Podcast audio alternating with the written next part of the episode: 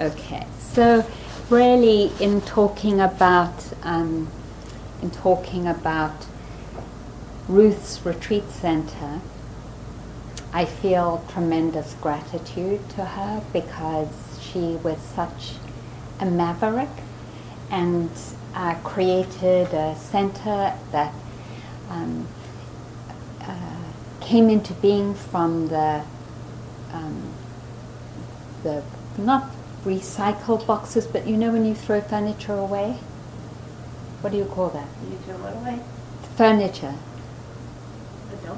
Recycle. Recycle. So in so she lived in Hollywood and she would drive around, and you can just imagine her, this older woman, bending over and going through those mm. large things when houses were being remodeled, and most of Dharmadena is furnished out of those boxes. Mattresses, blankets, little doilies, cloths, sheets. And it's like, isn't that... And that became the gateway for our community, women and queer community. It was the first retreat. She was the first teacher to teach women, just women's retreats. And then mo- most of us were queer, so it was like she was that gateway. And I just feel... tremendously grateful, and so I wanted to um, talk about gratitude as the theme of this Dharma talk.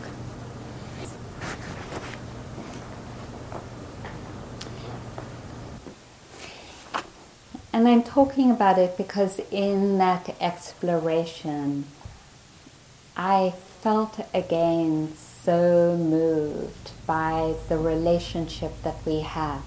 For some of us it's new, and for some of us it's been years and years, where this tradition and the Sangha is based on gifting. It's based on the movement of the heart in an expression of appreciation, and that there's no charge. And how much of a blessing it is for me to receive that, because I know you're giving it out of that movement of your heart, that appreciation.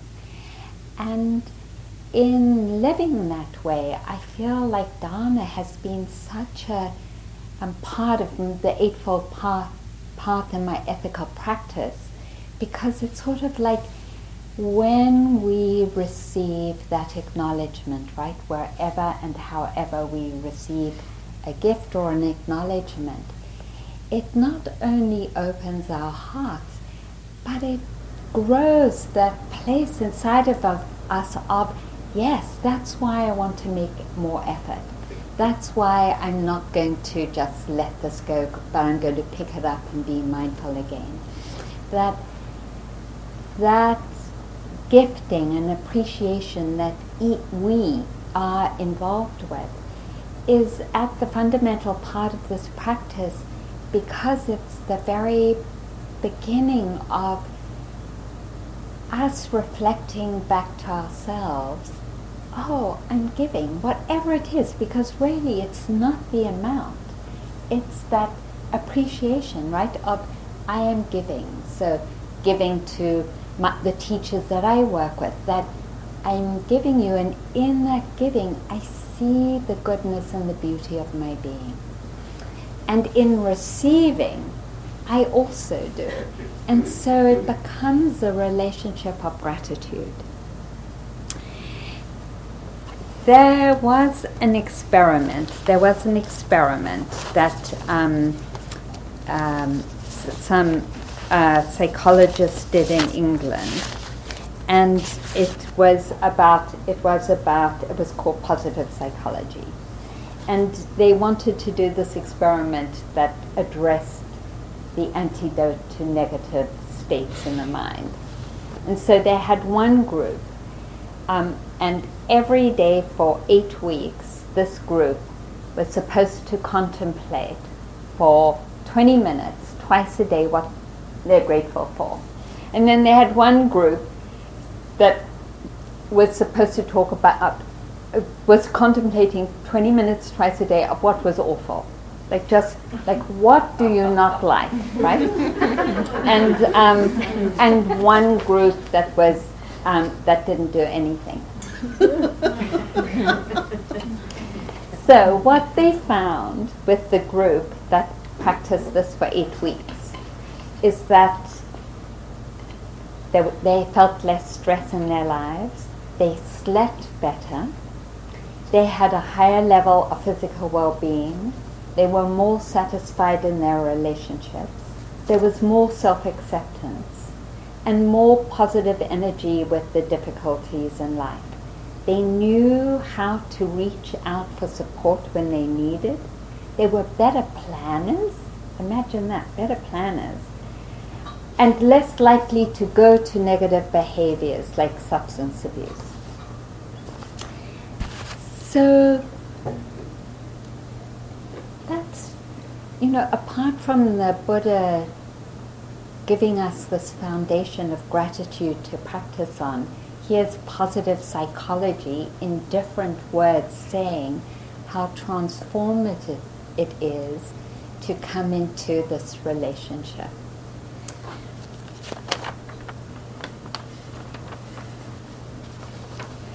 And and and so it's not even about the thing, clearly, because all the people in this group who practice gratitude were being grateful for different things. So it's not the content or the object, it's the relationship, right?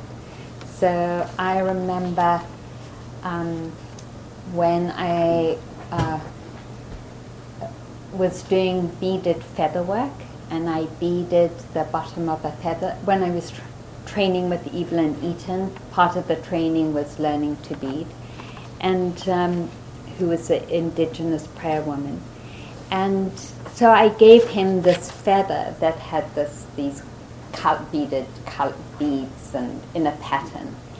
And when he died, and I was helping my mom clean out the drawer, in the drawer was this very tattered feather with the beads coming undone. And I felt so touched that my father had saved this little thing that I'd given him, particularly because when I'd gone through a painting phase, I'd given them some of my paintings. And when they left London to move back to South Africa in nineteen ninety-four, um, and I said to them, oh, you know, where are the paintings I gave you? And they said, oh, we just couldn't fit them in. And I was so devastated because I'd given them these lovely paintings, and I know friends whose parents put all their paintings up everywhere in their house, you know, and I didn't have any. So it was just, it was just very, it just felt very, um, uh, the depth of what it means to give, to receive, and then to have to have that be alive in, in our relationships and in our lives. And so in this way, gratitude is, is really about um, how we relate to the world, and that it is uh, uh, the type of relationship that transforms something from being mundane into being sacred. So it's, in a way, the practice of gratitude is called a blessing. And the definition of a blessing, I love this, is to kneel down in front of, to pay homage, which is connected to the Latin bened- benedicere. I'm, is that I'm starting not to hear you. Oh, thank you for letting me know. Okay. And... um. There now through the paper. Oh, oh, uh, oh no. I, I think it's it's a, a little um, a little louder. So, um, it, the practice of gratitude is so um, much a condition for developing mindfulness, because the field, I don't know if you've noticed this, but the field in which mindfulness grows is in the field of appreciation and open heart. And so Have you noticed how often in the last few years they've said, notice your intention and then feel the appreciation you have of that intention and feel it in the body, because that becomes the environment that it, mindfulness can grow out of. And it's actually so close to faith, right? Because when there's gratitude, there's this connection to what's happening, and faith is really the beginning expression of being connected, whatever it is. And it's growing. So I remember a story where a Zen teacher said to a student, here, I want you to take this fish and paint it. And so the Zen student painted it and gave the painting, and the master said, no, go back and do it again. And he did it again. No, go back and do it again. And what the student got is that because he had sort of glossed over and related more to the concept, oh, this is a fish, and not that he didn't sort of notice the lines, but that he didn't really, like Rocket, he didn't really notice all the details. And when he did, when he noticed all the details, this great welling of appreciation came up for the life of this fish. And so in, to- in just contemplating this talk on gratitude, I really got the link between why the Buddha talks so much about generosity and gratitude and as the first pillar, and then mindfulness. Because mindfulness is knowing the details of the experience, right? It's like, it isn't just this like kind of, oh, you know, when you're driving and you notice a car, it's just like, oh, car, you know, we were talking about this yesterday, that labeling process of perception, where there's just this general labeling. You see a couple of marks or shapes on the object, you label it in your mind, it's conceptual, and then that's it.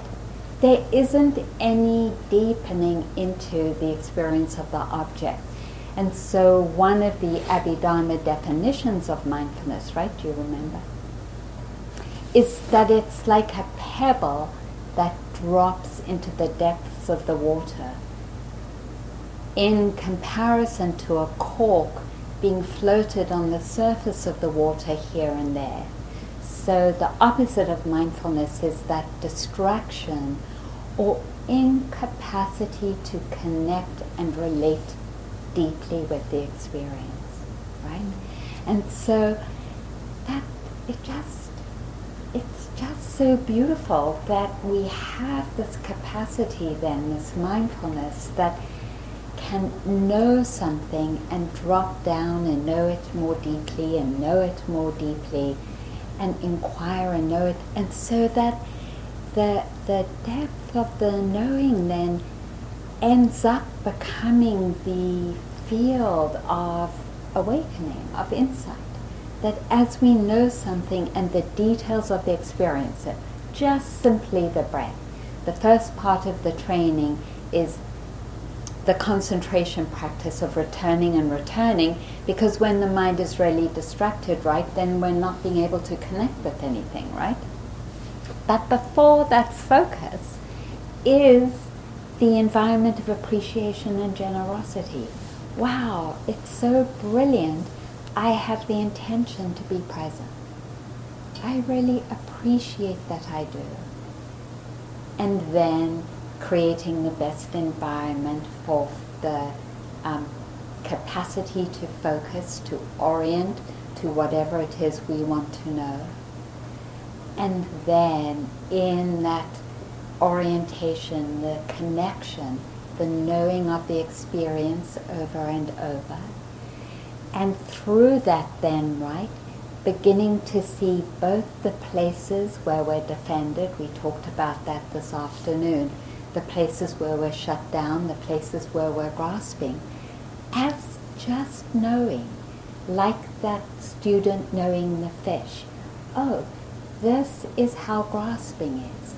Oh, this is how some kind of constriction in my body is because there hasn't quite been the conditions to grieve my mom, knowing that this is when she she just died. This is how it is. That that knowing the details of the experience, and then in the knowing, that field of knowing, the solidity begins to dissolve and the heart begins to open.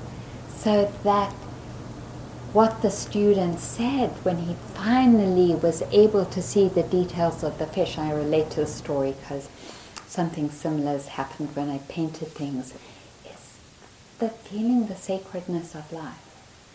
That's one way of saying it, that here is this being. And when we ate today, right, that orientation of I'm taking in life.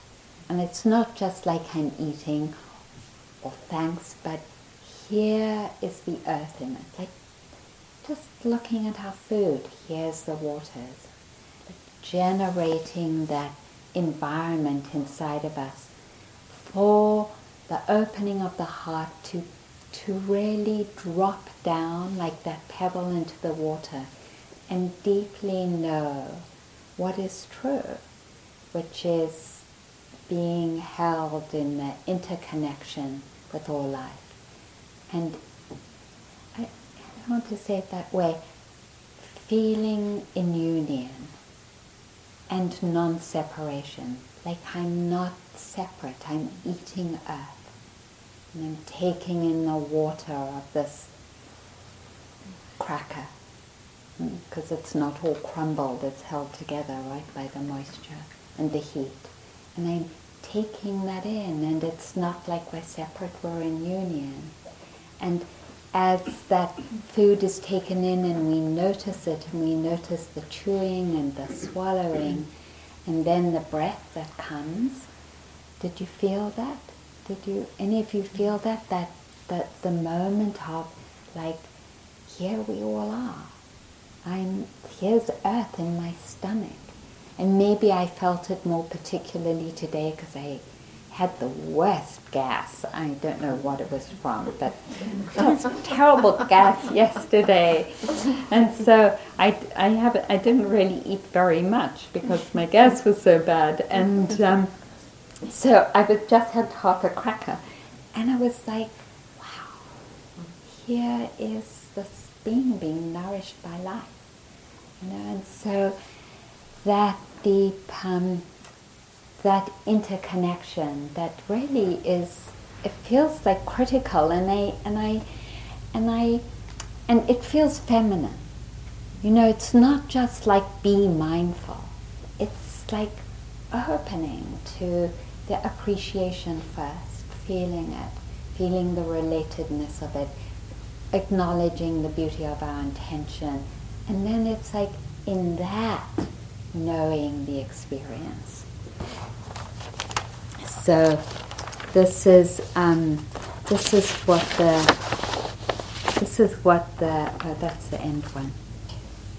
This is what the um, Buddha said about blessings.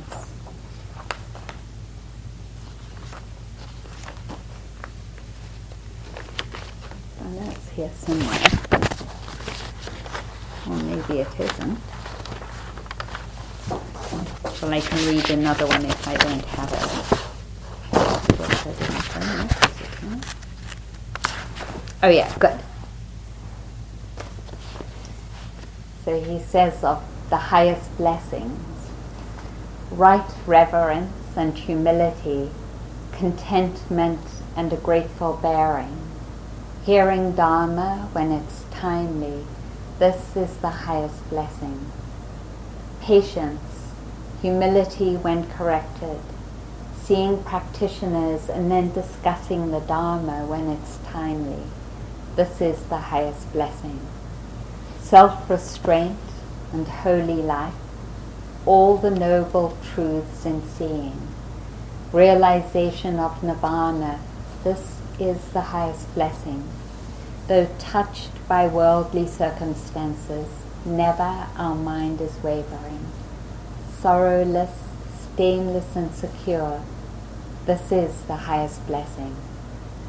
Since by acting in this way we are everywhere unvanquished, and everywhere we go in safety, ours the highest blessing, and here ends the discourse on blessing.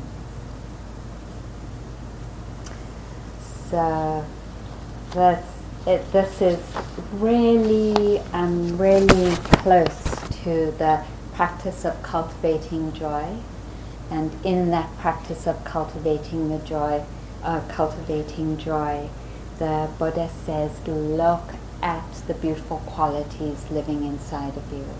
And so really that's what the Buddha is saying, right? He's saying, notice, not that we insist we're humble all the time, who is, um, but we notice when we have reverence. And one of the reasons that I sometimes bow to the altar is not because I think that stone has any special properties, but I'm bowing so I can feel my own reverence. And so we create conditions for these energies to come up, and then we acknowledge them. And so um, the condition for contentment, which is that practice of twenty minutes, listing what you're grateful for, right? Every morning and every evening. And I think you heard me say this when I did my first oil refinery march, which was led by indigenous peoples that went from Richmond, because do you know California, there's like all these huge oil refineries on the bay around R- Richmond, and it goes from, is it called Martinique? That's, that Martinique is an island, something like that, um, to Richmond. So we were doing this twelve mile march, and we met early at seven a.m.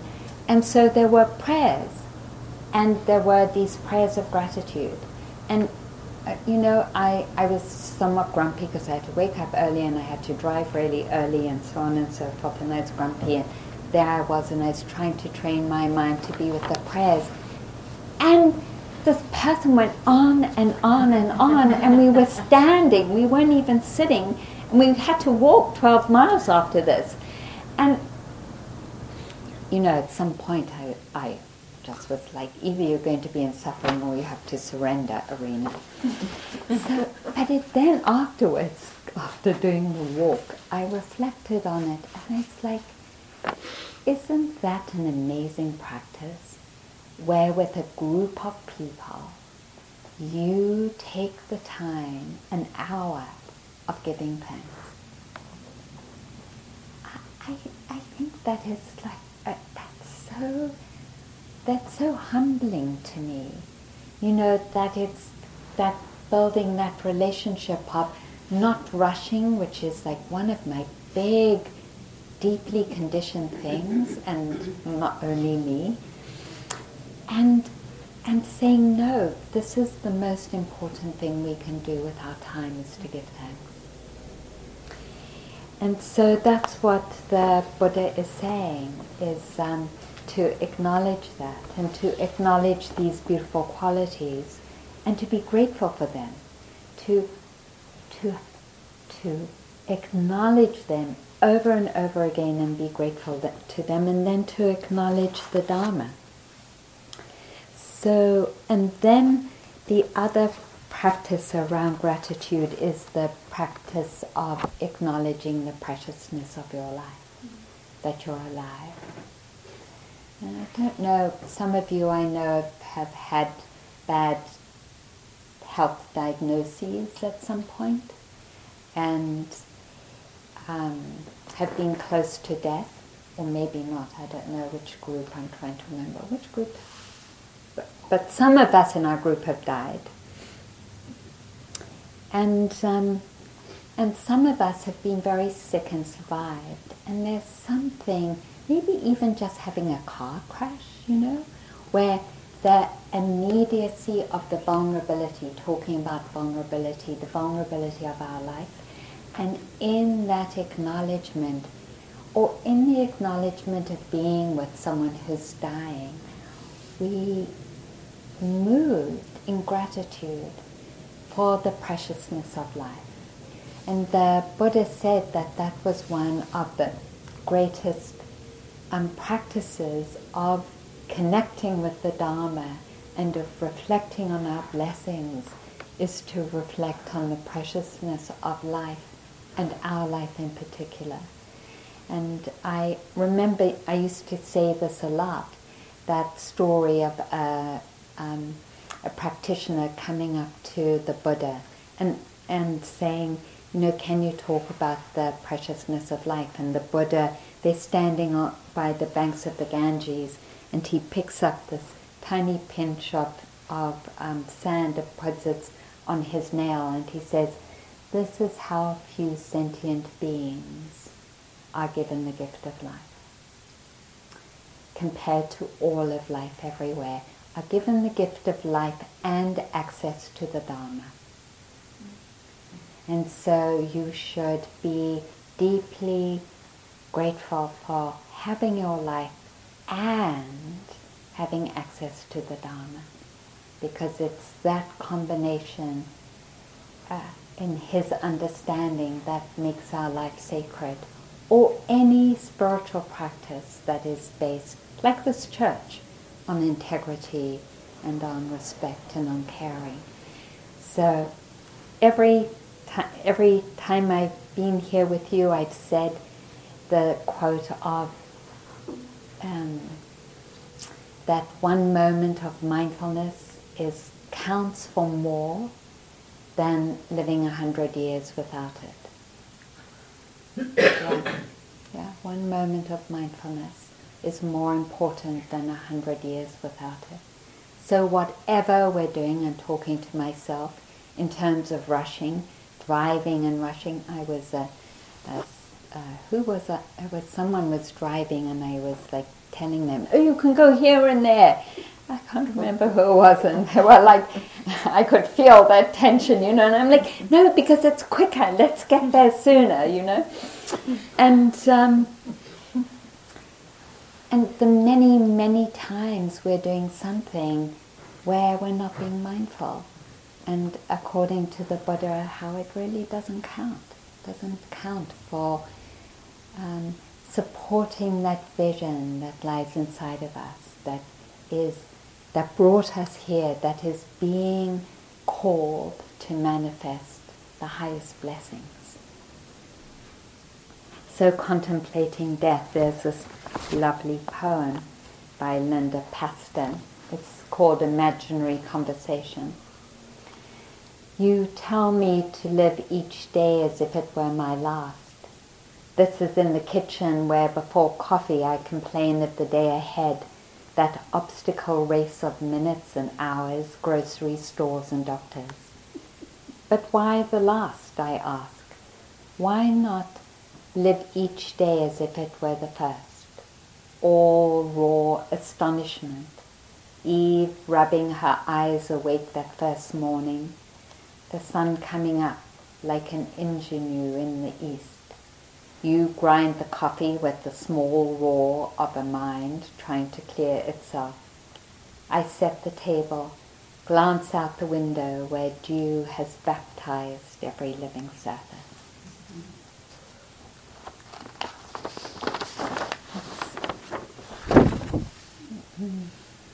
Just a... Uh, mm. I remember when um, I went sort of into a semi-coma state with polio, and then I hadn't seen my parents for four months because I was in isolation, and then my father coming to say goodbye to me, the doctor said, you better say goodbye to your daughter, she's dying, and my father coming to see me, and I remember that something turning, that spark of, for me, it felt like being remembered, you know, because as a six-year-old, it felt like I was just being abandoned. I didn't really comprehend what was going on. And that spark, I could feel it in seeing my father of life again. And it's just, you know, feeling just that very, like I'm dying, and I could feel it dying. And even as a six-year-old, that coming back into life. and how it's incomparable. And the, you know, then that goes and we forget and everything else. And then we have the Dharma that brings us back again, right? So I want to stop there because I want to offer you um, the opportunity, um, and it's, you know, it's a long day already. Um, I want to offer you the opportunity to break into a dyad and to take a moment and share with each other, a few minutes each, to share with each other what you're grateful for.